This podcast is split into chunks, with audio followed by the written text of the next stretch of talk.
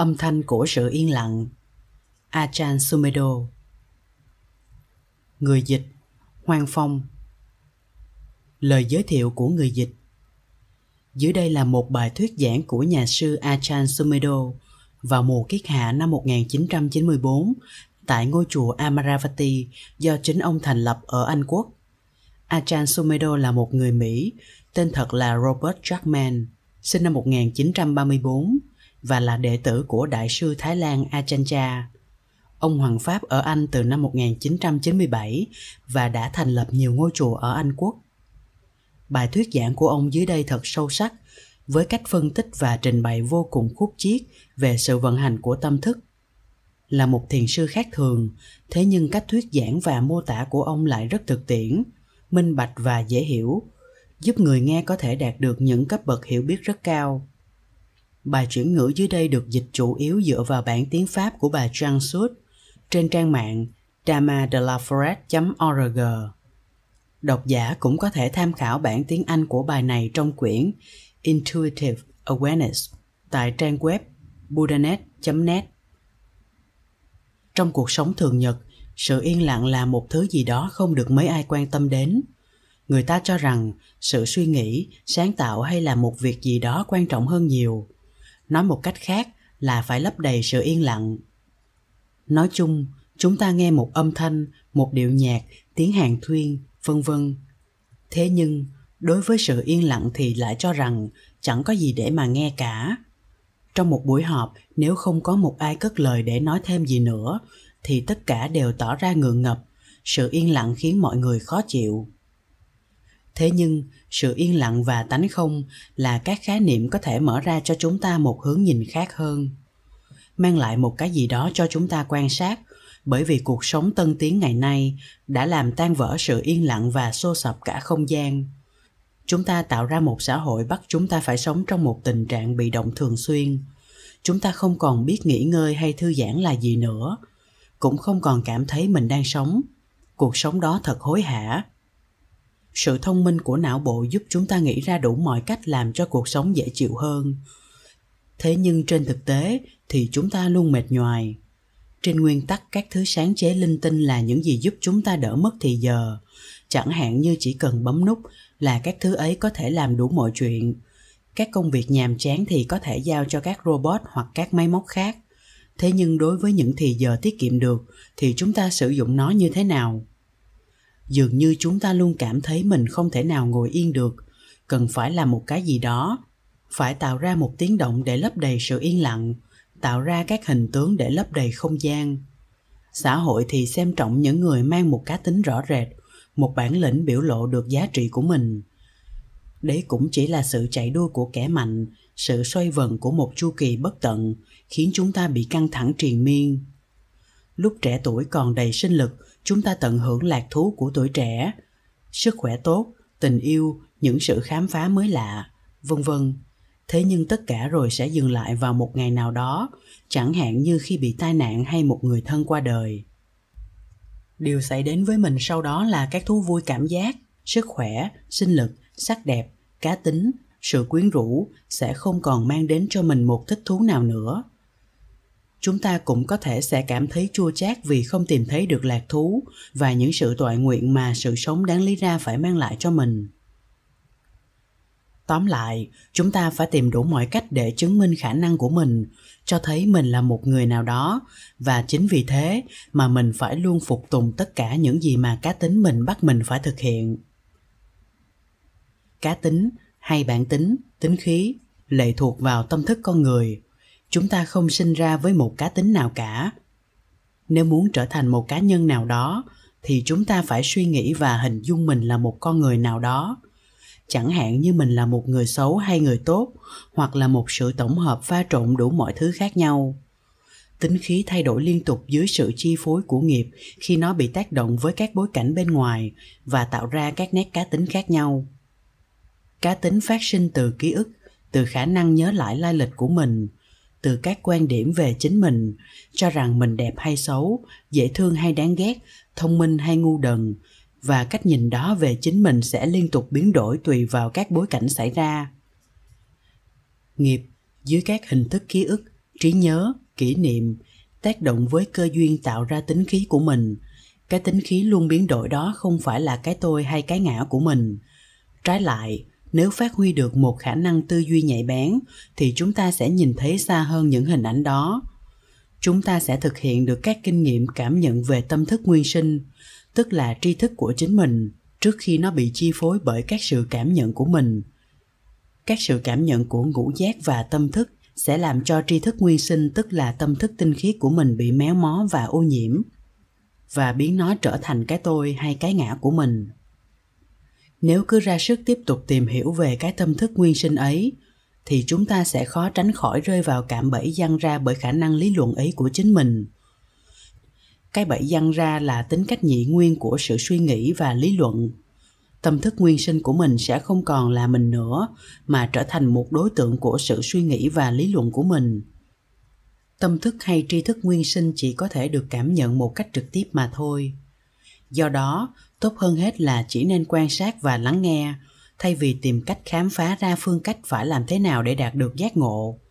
Ngay cả việc hành thiền nhắm vào chủ đích tìm kiếm sự giác ngộ cũng sẽ không mang lại một kết quả nào.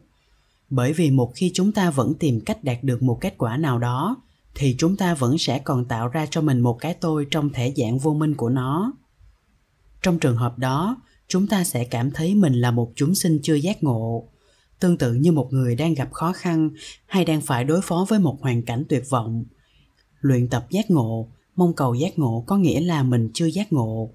Tương tự như khi một người bị bế tắc đang cố gắng tìm một giải pháp cho sự bế tắc của mình. Đôi khi chúng ta có cảm giác là những điều tồi tệ nhất mà người ta có thể nghĩ về mình đều hoàn toàn đúng. Nếu cho rằng sự lương thiện là cách tin rằng mình là một người kém cỏi nhất, thì đấy cũng chính là một hình thức nhầm lẫn tôi không có tham vọng phán đoán gì cả về cá tính con người, mà chỉ gợi ý cho quý vị là nên tìm hiểu xem nó đích thực là gì.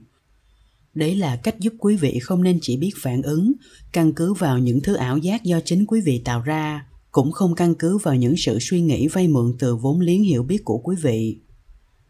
Nếu muốn thực hiện được điều đó, thì quý vị phải tập ngồi xuống thật yên lặng, hầu giúp mình lắng nghe được sự yên lặng điều đó không những sẽ mang lại sự giác ngộ, mà còn giúp quý vị đương đầu với các thói quen, các sự sao động trên thân xác và các xúc cảm trong tâm thức, chi phối sinh hoạt thường nhật của mình. Vậy, quý vị hãy nên lắng nghe sự yên lặng.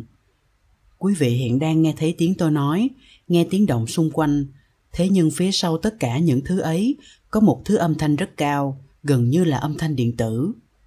Và đấy cũng là cái tôi gọi là âm thanh của sự yên lặng tôi xem đó là một phương tiện thực tiễn, mang lại sự tập trung tinh thần. Thật vậy, khi nào hướng được sự chú tâm vào sự yên lặng, nhưng không bám víu vào nó hay đề cao nó, thì mình sẽ lắng nghe được sự suy nghĩ của mình. Phải chăng tư duy cũng là một hình thức âm thanh? Khi người ta suy nghĩ, thì người ta cũng nghe thấy được mình đang suy nghĩ. Mỗi khi tôi nghe thấy tôi suy nghĩ, thì cũng không khác gì như tôi nghe được một người nào đó đang nói tóm lại là tôi nghe thấy tư duy, nhưng tôi cũng nghe thấy cả âm thanh của sự yên lặng. Tâm thức là một giác quan tinh tế và khá trừu tượng. Do đó, nhà sư sumedo đã mượn sự cảm nhận của thính giác là nghe để mô tả và cụ thể hóa sự cảm nhận của tâm thức. Phía sau sự cảm nhận hình tướng là mắt, phía sau sự cảm nhận vị là lưỡi, phía sau sự cảm nhận âm thanh là tai, phía sau sự cảm nhận tư duy và cảm xúc là tâm thức khi nào tâm thức cảm nhận được sự yên lặng, thì đấy là thể trạng nguyên sinh của chính nó. Trong thể dạng đó, không có một nhiễu âm nào. Không có cái tôi nào hiện diện và chỉ là một sự trống không, hay tánh không, tuyệt đối mà thôi. Thế nhưng, mỗi khi tôi lắng nghe được sự yên lặng, thì tôi cũng nhận thấy không còn một tư duy nào cả. Tư duy là một thứ nhiễu âm. Những gì còn lại chỉ là một sự im lặng, và tôi ghi nhận được sự im lặng ấy một cách thật minh bạch tư duy và xúc cảm biến mất, nhưng dòng chảy của tri thức vẫn tiếp tục luân lưu tương tự như một dòng chảy yên lặng và êm ả, không một gợn sóng ly tê nào. Điều đó giúp tôi trực nhận được tánh không. Tánh không không hề có nghĩa là tự cô lập mình hay chối bỏ bất cứ thứ gì, mà chỉ là sự buông bỏ các xu hướng quen thuộc, chi phối các sinh hoạt không ngừng nghỉ và các tư duy dồn dập của mình trong cuộc sống thường nhật. Thật vậy quý vị có thể làm cho các sự sinh hoạt theo thói quen cũng như các sự thèm khát phải hoàn toàn dừng lại bằng cách lắng nghe âm thanh ấy của sự yên lặng. Quý vị không cần phải nhắm mắt, bịt tai hay bắt những người xung quanh phải rời khỏi gian phòng. Quý vị cũng không cần phải luyện tập ở một nơi nhất định nào cả, mà có thể là ở bất cứ nơi nào trong hoàn cảnh nào. Do đó, việc luyện tập thường nhật sẽ không gặp phải một khó khăn nào cả dù là quý vị đang phải sống chung với một tập thể, tăng đoàn chẳng hạn, hay trong khung cảnh gia đình, khi mà cuộc sống ấy đã trở thành tập quán của quý vị.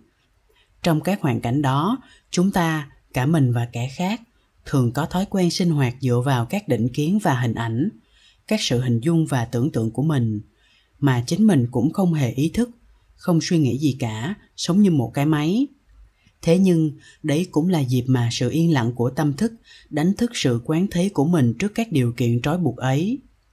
Khi nào hiểu được rằng tất cả mọi hiện tượng đều hiện ra để mà biến mất đi, thì chúng ta sẽ nhận thấy rằng tất cả các tư duy và hình ảnh mà mình tạo ra để gán cho mình và kẻ khác đều là do tâm thức mình tạo dựng ra, thói quen, thời gian và ký ức, và mình thì không hề là những thứ ấy. Những gì mà mình nghĩ rằng là mình thật ra không phải là mình. Có thể quý vị sẽ nêu lên thắc mắc, vậy thì tôi là gì? Tôi muốn biết mình là gì? Chẳng phải là một điều chính đáng hay sao? Thật ra cũng chỉ cần biết được những gì không đích thực là mình thì cũng đã đủ. Mọi vấn đề rắc rối đều phát sinh từ việc chúng ta tin rằng mình là tất cả những thứ ấy.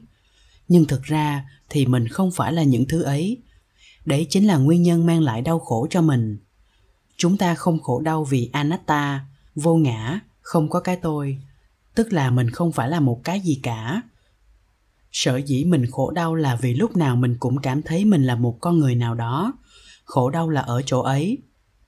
Vậy thì khi nào mình không còn là một cái người nào cả, thì khi ấy chẳng những sẽ không có một sự đau khổ nào, mà còn là một sự nhẹ nhõm tương tự như trút bỏ được một cái áo giáp nặng nề, tạo ra bởi hình ảnh của cái bản ngã của mình và sự sợ hãi trước cái nhìn của kẻ khác. Tất cả gánh nặng ấy phát sinh từ cảm tính cho rằng, mình có một cái tôi, vì thế chúng ta cũng nên buông bỏ gánh nặng ấy xuống. Chỉ cần buông bỏ nó, đơn giản chỉ có vậy, hãy cứ nhìn vào những gì đang đầy đọa con người, tàn phá xã hội và làm điêu đứng cả nhân loại trên hành tinh này thì sẽ thấy ngay cái gánh nặng ấy của cái tôi, cái ngã hay cái linh hồn của mình nặng nề đến nhường nào. Thật là nhẹ nhàng, thoải mái biết bao nhiêu khi cảm thấy mình không phải là một con người nào cả. Chẳng phải là thoải mái hay sao khi không còn trông thấy mình là một người phải đương đầu với mọi khó khăn. Phải gắng sức luyện tập thiền định liên tục, hầu thoát ra khỏi tình trạng đó hoặc phải tìm đến ngôi chùa này thường xuyên hơn, hoặc cảm thấy mình phải được giải thoát nhưng không sao đạt được sự giải thoát ấy. Chẳng phải tất cả những thứ ấy cũng chỉ là sản phẩm do tư duy tạo tác ra hay sao? Đấy là cách tạo dựng ra các sự suy nghĩ về mình, tức là các thói quen phán đoán liên tục, nhắn bảo với mình là mình không được hoàn hảo lắm, còn phải cố gắng hơn nữa. Vậy chúng ta lắng nghe vậy chúng ta hãy lắng tai nghe, khả năng nghe của mình lúc nào cũng sẵn sàng. Thiết nghĩ, trong giai đoạn mới khởi sự tu tập, thì quý vị cũng nên tham dự các khóa ẩn cư về thiền định, hoặc tạo ra một khung cảnh thuận lợi, có người nhắc nhở và hỗ trợ mình, hoặc có một người thầy khích lệ giúp mình kiên trì hơn. Chẳng qua là quý vị rất dễ rơi vào các thói quen trước đây của mình, nhất là đối với các thói quen vô cùng tinh tế thuộc lĩnh vực tâm thần trong khi đó, thì âm thanh của sự yên lặng lại không có vẻ gì là hấp dẫn lắm so với các thói quen ấy. Sự yên lặng không đủ sức thu hút mình hay chinh phục mình so với các thói quen suy nghĩ đã ăn sâu vào tâm thức mình từ trước. Thế nhưng, dù đang nghe một bản nhạc, nhưng quý vị cũng có thể lắng nghe được sự yên lặng ấy. Nó không hề phá hỏng âm điệu của bản nhạc quý vị đang nghe. Quý vị vừa có thể thưởng thức âm nhạc và cả sự yên lặng những người tu tập vẫn có thể sinh hoạt bình thường bên cạnh chúng ta. Thế nhưng trong khi đó, thật sâu bên trong tâm thức họ là cả một sự yên lặng mênh mông. Con đường trung quán là do đức phật đề xướng. Long thụ cho biết, ông chỉ là người triển khai học thuyết trung quán, căn cứ vào một bài kinh do đức phật thuyết giảng. Không hề có ý nghĩa là một sự hủy diệt tuyệt đối. Người ta thường nói, sự yên lặng, tánh không và vô ngã không phải là những gì mình phải đạt cho bằng được, mà thật ra là phải loại bỏ tất cả những sự thèm khát của mình.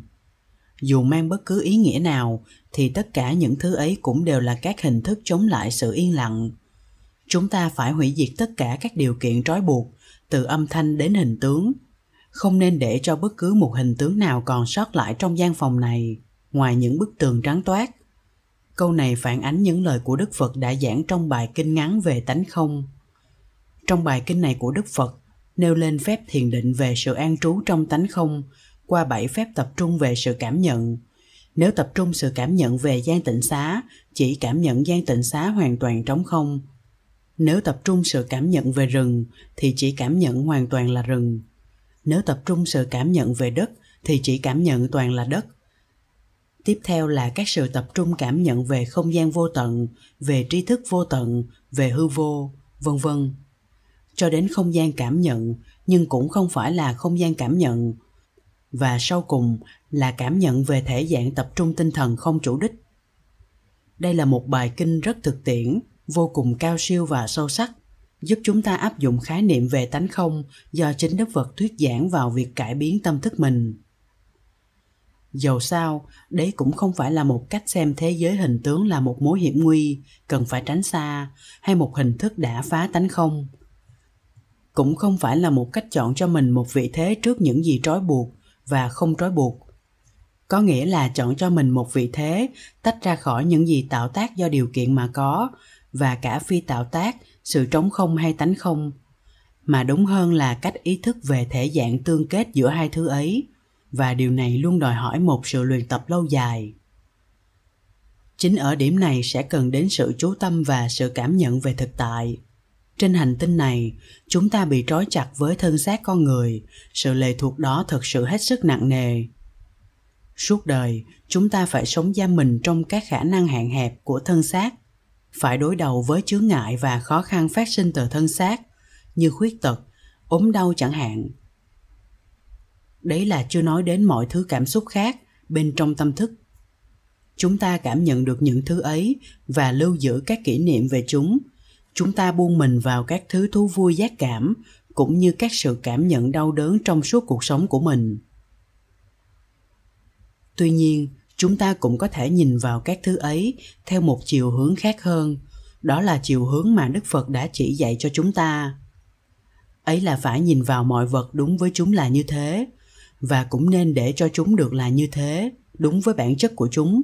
Dù chúng là nguyên nhân của khổ đau, nhưng cũng chỉ là nhất thời mà thôi và chúng không hề hàm chứa một thực thể nào cả. Thay vì tìm cách gán cho chúng một giá trị, các đặc tính hay một sự quan tâm nào đó khiến chúng bị biến dạng và tạo thêm nỗi khổ đau cho mình. Chỉ vì vô minh nên chúng ta thường xuyên tạo ra những hình ảnh lệch lạc về những gì xảy ra trong cuộc sống. Về thân xác mình, các sự hồi tưởng, lời ăn, tiếng nói, các sự cảm nhận, quan điểm, văn hóa, tập quán và tôn giáo của mình khiến mọi sự trở nên vô cùng phức tạp, khó khăn và đối nghịch với nhau. Những sự điên rồ đó của thế giới tân tiến ngày nay đều phát sinh từ sự ám ảnh về cái tôi bé xíu của mình. Cái tôi còn gọi là cái ngã, tiếng bali là atta, tiếng phạn là atman. Các tôn giáo độc thần thì gọi đó là linh hồn, soul, self, ego cứ nhìn vào tình trạng trên thế giới ngày nay thì sẽ hiểu sự tác hại của cái tôi bé xíu ấy, to lớn đến nhường nào. Tuy cái tôi chỉ bé xíu, nhưng chúng ta lại cảm thấy mình quan trọng khủng khiếp. Người ta dạy cho mình hiểu rằng mình là trung tâm của thế giới và sau đó thì mình lại còn tiếp tục thổi phồng thêm sự quan trọng ấy của mình. Ngay cả trường hợp mình nghĩ rằng mình đang rơi vào cảnh tuyệt vọng thế nhưng, mình cũng cứ xem ý nghĩ về sự tuyệt vọng ấy mang một tầm quan trọng thật to lớn. Chúng ta có thể đi khám bác sĩ tâm thần năm này sang năm khác, thảo luận với họ về các nguyên nhân mang lại cảm tính thua kém, vô giá trị, vô tích sự, bất tài của mình. Chẳng qua cũng chỉ là sự thua kém ấy vô cùng quan trọng đối với mình. Cảm tính về cái tôi quá mạnh, khiến mình không thể chịu đựng nổi là vì vô tài, vô giá trị đó là một sự mặc cảm thật to lớn. Thế nhưng, dưới một góc nhìn khác, thì đấy lại là những gì thật bình thường. Chẳng qua là vì chúng ta suốt đời phải sống với chính mình. Chúng ta có thể chạy trốn kẻ khác, nhưng lúc nào cũng bị trói buộc với cái tôi của mình. Cái tôi đó đòi hỏi mình đủ mọi thứ, khiến mình cảm thấy bất toại nguyện, thua kém và tự ti. Khái niệm về anatta hay vô ngã thường bị hiểu sai nhiều người cho rằng đấy là cách phải chối bỏ cái tôi, như là một thứ gì đó rất xấu xa và phải tháo gỡ nó ra. Thế nhưng đấy không phải là cách vận hành của vô ngã. Anatta hay vô ngã chỉ đơn giản là một sự gợi ý trong tâm thức mình, là một lợi khí giúp mình suy nghĩ xem mình đích thực là gì. Và sau một thời gian luyện tập thì mình sẽ không còn xem mình là bất cứ một thứ gì nữa cả. Nếu đẩy sự lý luận đó đến tột cùng thì chúng ta sẽ nhận thấy rằng thân xác, cảm xúc, ký ức, tóm tắt là tất cả những gì nhất định phải là chúng ta hay của chúng ta, thật ra chỉ là các hiện tượng mà thôi. Và đặc tính của hiện tượng là liên tục hình thành, kéo dài trong một thời gian và sau đó thì biến mất. Khi nào hoàn toàn ý thức được mọi sự kiện, tất sẽ phải biến mất một lúc nào đó, thì chúng ta cũng sẽ nhận thấy hết sức rõ ràng tình trạng ám ảnh và bám víu của mình đối với những thứ thật phù du. Cần phải luyện tập lâu dài mới có thể vượt lên được các chướng ngại, tạo ra bởi các sự ám ảnh về cái tôi hay bản ngã của mình. Thế nhưng, điều đó có thể làm được. Cần phải có thời gian để vượt qua được các chướng ngại của thói quen, và chỉ đơn giản có thế. Cái tôi chi phối mình từ lâu đời, sự ngoan ngoãn và vâng lời của mình trước sự chỉ huy của nó, tạo ra cho mình các thói quen ăn sâu vào tâm thức vì thế, phải có thời gian để loại bỏ chúng. Một số nhà tâm lý học và bác sĩ tâm thần cho rằng, chúng ta cần phải có một cái tôi, một phương pháp trị liệu trong khoa phân tâm học. Quả cũng là một điều hay khi xem cái tôi không phải là một thứ gì phải loại bỏ, mà chỉ cần đặt nó vào đúng vị trí của nó. Thế nhưng, cũng phải thiết đặt nó trên một nền tảng tốt đẹp và lợi ích trong cuộc sống của mình có nghĩa là nó không được tạo ra cho mình những hình ảnh về một cái ngã, mang đầy khiếm khuyết và các xu hướng tiêu cực. Chúng ta rất dễ rơi vào tình trạng tự chê trách mình, nhất là khi so sánh mình với kẻ khác, hoặc với các khuôn mẫu lý tưởng hay các vĩ nhân trong lịch sử. Nếu cứ so sánh mình với một lý tưởng nào đó, trên phương diện thể xác hay khả năng thông minh, thì quả là khó tránh khỏi trách cứ sự sống tại sao đối xử với mình như thế sự sống là một dòng chảy luân lưu và biến đổi liên tục. Có lúc mình cảm thấy mệt mỏi, có lúc thì bị tràn ngập bởi mọi thứ xúc cảm, chẳng hạn như giận dữ, ganh tị, sợ hãi, mọi thứ thèm muốn, hay những thứ cảm xúc thật kỳ lạ mà chúng ta không thể hoàn toàn hiểu được. Những sự hoang mang tâm thần pha trộn bởi những cảm xúc bấn loạn khác nhau, tương tự như các xúc cảm và hình ảnh hiện lên trong các giấc mơ thế nhưng, tất cả những thứ ấy đều thuộc vào một quá trình chung của sự sống. Chúng ta phải tìm cách nhận diện các hiện tượng ấy mỗi khi chúng hiện lên với mình. Hầu có thể quan sát bản chất của chúng, tốt hay xấu, hoàn hảo hay khiếm khuyết. Dầu sao thì tất cả những thứ ấy cũng chỉ mang tính cách giai đoạn. Nói cách khác là chúng cũng sẽ biến mất, tương tự như chúng đã hiện ra trước đây. Đấy cũng là cách mà chúng ta phải thường xuyên ý thức, hầu phát huy sức mạnh nội tâm của mình gỡ rối những mối dây của nghiệp trói buộc mình. Cũng có thể xảy ra trường hợp mà cuộc sống không ưu đãi mình, chẳng hạn như các khiếm khuyết trên thân xác hoặc các vấn đề về sức khỏe hay tình cảm. Thế nhưng, dưới góc nhìn của dharma đạo pháp, thì những thứ ấy không hề là các chướng ngại, bởi vì thông thường, chính những thứ ấy là những gì giúp chúng ta tỉnh thức trước hiện thực của sự sống. Bên trong nội tâm của mình, có một cái gì đó giúp mình hiểu rằng các việc như dàn xếp êm đẹp tất cả mọi chuyện, làm cho mọi thứ đều trở nên tốt đẹp thật là hoàn hảo, hoặc mang lại cho mình một cuộc sống an vui, không hề có một giải pháp thỏa đáng nào cả. Sự vận hành chung của thế giới hiện tượng tùy thuộc vào quy luật tương liên. Và trong khuôn khổ của một cá thể, thì đấy là sự vận hành của nghiệp của cá thể ấy, tương quan với thế giới hiện tượng. Chúng ta không thể thay đổi sự vận hành tự nhiên ấy theo sự mong muốn của mình nếu không thì đấy cũng chỉ là các sự bất toại nguyện, tức là khổ đau mà mình tự tạo ra cho mình. Chúng ta đều công nhận không thể nào chủ động hay lèo lái sự sống, hầu mang lại cho mình những gì tốt đẹp nhất. Nhưng chúng ta cũng hiểu rằng sự sống cũng hàm chứa những kích thước sâu rộng hơn những thứ ấy rất nhiều. Sự sống không phải chỉ gồm các điều tốt đẹp hay xấu xa, may mắn hay xui xẻo sung sướng hay bất hạnh. Những thứ ấy chỉ biểu trưng cho một thể dạng rất thấp của sự sống. Chỉ khi nào vượt lên trên được cấp bậc sơ đẳng, chi phối bởi bản năng ấy, thì khi đó chúng ta mới cảm nhận được những sự rung cảm thật sâu xa. Tương tự như một thứ hạnh phúc mà mình không thể mô tả được bằng lời. Một sự mở rộng trong con tim mình, trong tâm thức mình, khiến mình có cảm giác sự sống cũng là chính mình trong sự sống đó có cỏ cây có những côn trùng nhỏ bé có những con người khác hơn với mình có những sinh linh trong cõi vô hình có những sinh linh trước đây từng hiện hữu như mình nhưng nay đã khuất phải chăng đấy là các kích thước to rộng của sự sống mà nhà sư Sumedo muốn nói đến trên đây? Vậy thì nếu muốn loại bỏ được cảm tính, mình là một con người nào đó với tất cả những hình ảnh được ghép chung vào con người ấy, thì cũng nên hiểu rằng có một sự yên lặng tàn ẩn phía sau sự cảm nhận ấy. Chúng ta có thể rơi vào một sự yên lặng mà trong đó tất cả mọi thứ đều trở thành một. Tương tự như không gian trong gian phòng này, chẳng phải không gian chỉ là một thứ đối với tất cả mọi người hay sao tôi không thể bảo rằng cái không gian này là của tôi không gian là như thế bên trong nó mọi hình tướng hiện ra và biến mất đi thế nhưng nó cũng là một thứ gì đó mà chúng ta có thể trông thấy và ngắm nhìn được. Sau khi ngắm nhìn nó thì chuyện gì sẽ xảy ra? Nếu chúng ta càng phát huy sự cảm nhận ấy về không gian, thì chúng ta càng cảm nhận một sự mênh mông tỏa rộng. Bởi vì không gian không khởi thủy cũng không chấm dứt.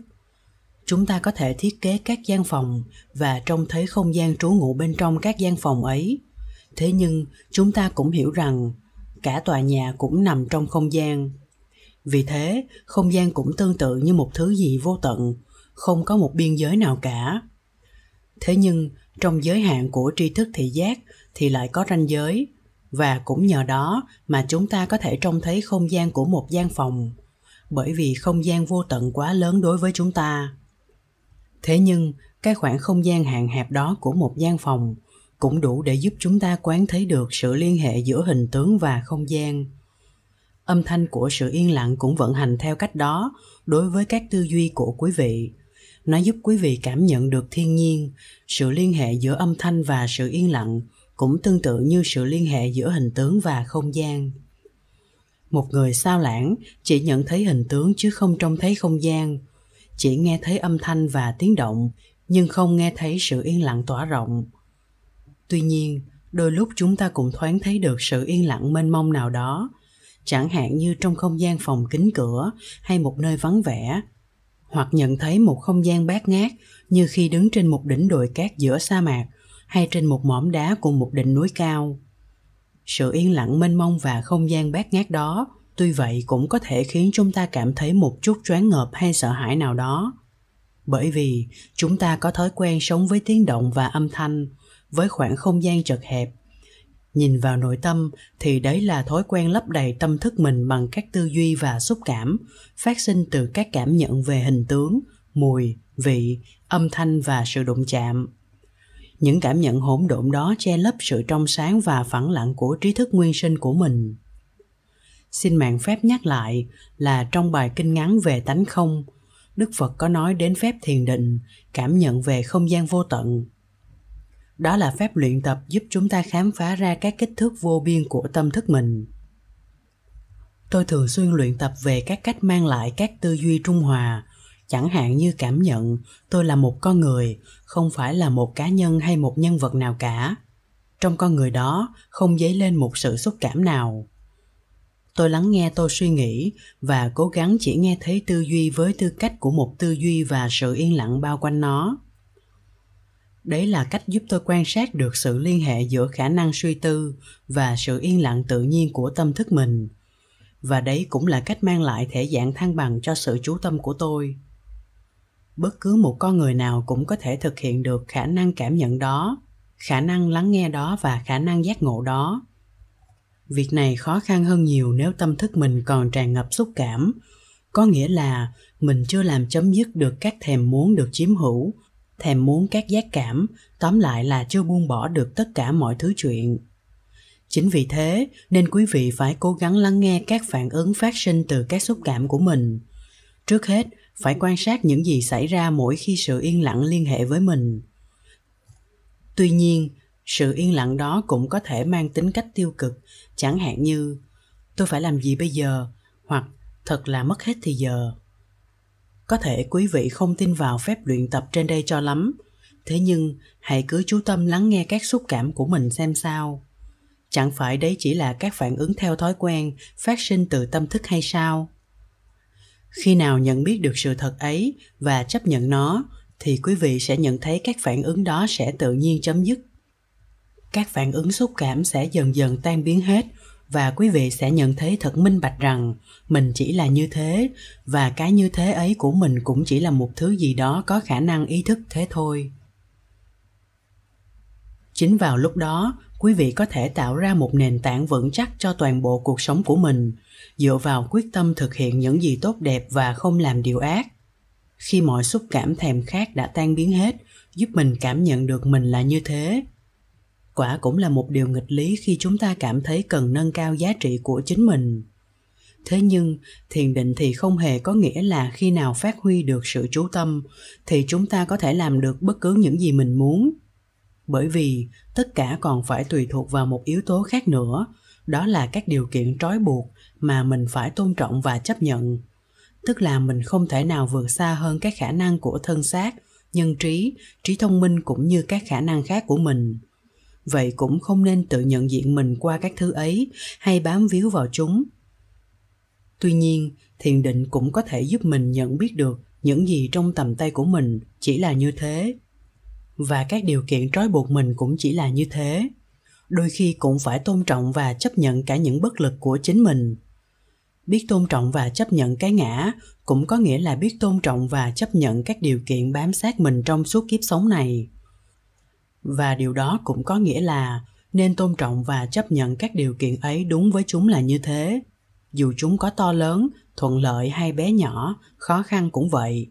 Điều đó không có nghĩa là phải yêu quý chúng, mà là phải chấp nhận chúng như một cơ sở căn bản giúp mình luyện tập, dù cơ sở đó hạn hẹp đến đâu đi nữa. Một tâm thức giác ngộ không hề tìm cách đạt những gì tốt đẹp nhất trong cuộc sống. Tâm thức ấy không đòi hỏi phải có một sức khỏe tốt nhất các điều kiện tốt nhất hoặc bất cứ một thứ gì khác tốt nhất, hầu giúp nó đạt được thể dạng giác ngộ ấy của nó.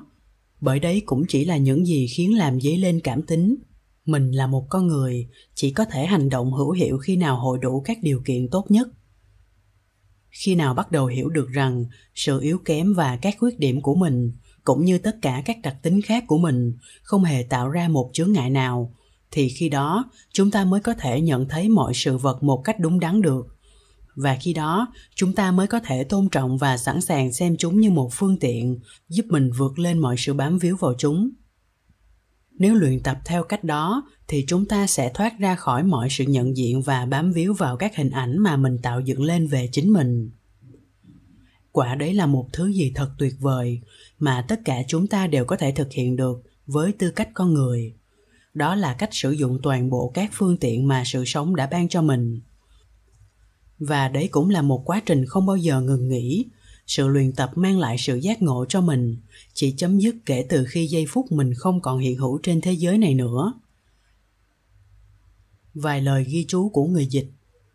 Điểm đáng lưu ý nhất trong bài thuyết giảng trên đây là nhà sư sumedo đã cụ thể hóa sự giác ngộ bằng âm thanh của sự yên lặng và sự vô tận của không gian, giúp chúng ta hiểu hơn về việc tu tập của chính mình khi nào nghe thấy âm thanh của sự yên lặng và trông thấy được sự vô biên của không gian, thì chúng ta cũng sẽ nhận thấy được sự sao lãng kinh hoàng của những người xung quanh ta, rộng hơn nữa là của toàn bộ xã hội và sự sinh hoạt của các tập thể con người trên hành tinh này.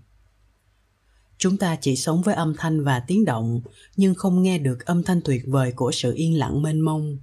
Chúng ta chạy theo màu sắc và hình tướng với tất cả những sự biến dạng của chúng, nhưng không nghe thấy được tiếng gọi thật sâu của không gian vô tận. Những sự sao lãng và lạc hướng đó gây ra mọi thứ khổ đau cho mỗi người chúng ta và cả nhân loại. Con đường phật giáo giúp chúng ta trở về với chính mình, tìm hiểu con người của mình, ý thức được từng tư duy, từng ngôn từ và từng hành động của chính mình. Đó là cách tiếp cận sự sống ngược chiều với sự sao lãng. Nói một cách khác là phải phát huy một sự chú tâm cao độ, hầu giúp mình lắng nghe âm thanh của sự yên lặng và trông thấy được sâu thẳm của không gian đang tỏa rộng trong tâm thức mình, giúp mình tìm về với tâm thức nguyên sinh, thật tinh khiết và vắng lặng của chính mình. Thật vậy, chúng ta chỉ biết sống với gió, với bão tố và cuồng phong nổi lên trong tâm thức. Thế nhưng nếu ý thức được là gió tự nó không có âm thanh, màu sắc hay hình tướng gì cả nhất là đối với một ngọn gió hoang, thì lại càng không biết là nó từ đâu nổi lên và sẽ thổi đi đâu. Vì chúng ta sẽ hiểu rằng, tâm thức mình chỉ là một sự vắng lặng, gió và bão tố không mang một thực thể nào cả, và chỉ là những gì mình tự tạo ra để khuấy động tâm thức mình mà thôi.